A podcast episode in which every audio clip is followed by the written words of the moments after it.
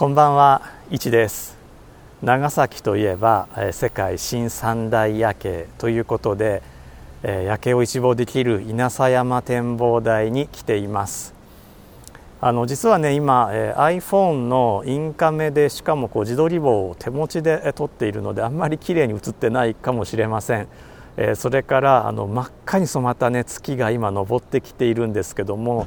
カメラではちょっと映ってないかもしれないのであのぜひ皆さんね長崎まで足を運んでいただいて、えー、肉眼でこの、えー、夜景を見ていただければと思います。でもうすでにねあの外寒くなってきていまして今日はあの手短にお話をしたいんですがで何のお話をしたいかっていうとあの完全にヨタ話ですあのエジプトのねあの巨大、えー、建造物ねピラミッドが、まあ、巨大な石からできてるっていうことをお話ししたいんですけどもあのこの説はねあの、まあ、どうやってその石を運んだのかって僕疑問に思っていてある説を唱えたんですけども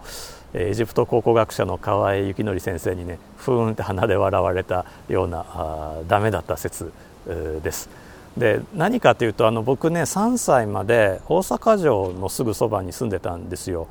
で大阪城ってあの、まあ、現在の大阪城あの、まあ、建て直されたものなんですけども、えっと、石垣が昔のまま残っていますただその石垣もあの豊臣秀吉が建造したものではなくてその後徳川家康があの埋めてもう一回その上から作ったものとものだそうです。でその徳川家の力を誇示するために非常に大きな石をいろんな大名からですね集めて組み立てているんですが一番大きいのが、まあ、おそらく岡山から切り出された石なんじゃないかというふうに、ま、言われていまして瀬戸内海を石を船で運んで、えー、そこから陸路を少し上がって、えー、しかもですね大きい石が上に来るように、まあ、力を誇示するような積み上げ方をしているんですね。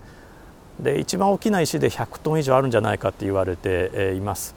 まあ、そういうふうなあの巨大な石を積み上げたという意味では、まあ、時代は全然違いますけれどもエジプトのピラミッドとよく似ている。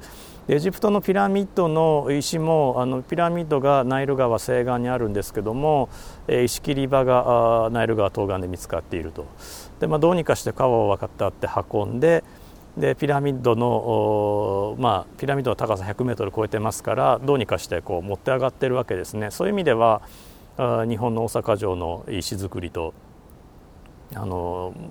まあ、構造的には大変よく似ているということが言えるんじゃないかなと思います。でその石をですねどうやってこの地上移動させたのか、まあ、よくあの想像図なんかであのコロに乗っけて紐をかけてみんなが引っ張ったり押したりしてるというのをご覧になったことあるかもしれないんですがただあのサイズの石あのサイあの大きさの石になるとえー、コロ敷いたぐらいでは地面あるいは砂の上めり込んでいってしまうんじゃないかということも言われているわけです。でこれは本当に俗説なんですけども大阪城の石は、えー、なんとですねあの昆布を敷いて運んだんじゃないかっていうふうに、まあ、説があるわけですね昆布ってご存知の通り水につけておくとあのぬめりが出てきてすべすべしてますよね。それで石の滑りをよくして運ぶ。でこれはなんか実験した方がいらっしゃるようで実際に運べたそうです。でところがまあエジプトの石に関して言うと昆布が手に入らないわけですよね、えー、あの海藻ですからね。でところがエジプトにもこうヌメヌメするものあるんですよ。何かっていうと、えー、モロヘイヤ。皆さんモロヘイヤスープって飲んだことありますかね？あれ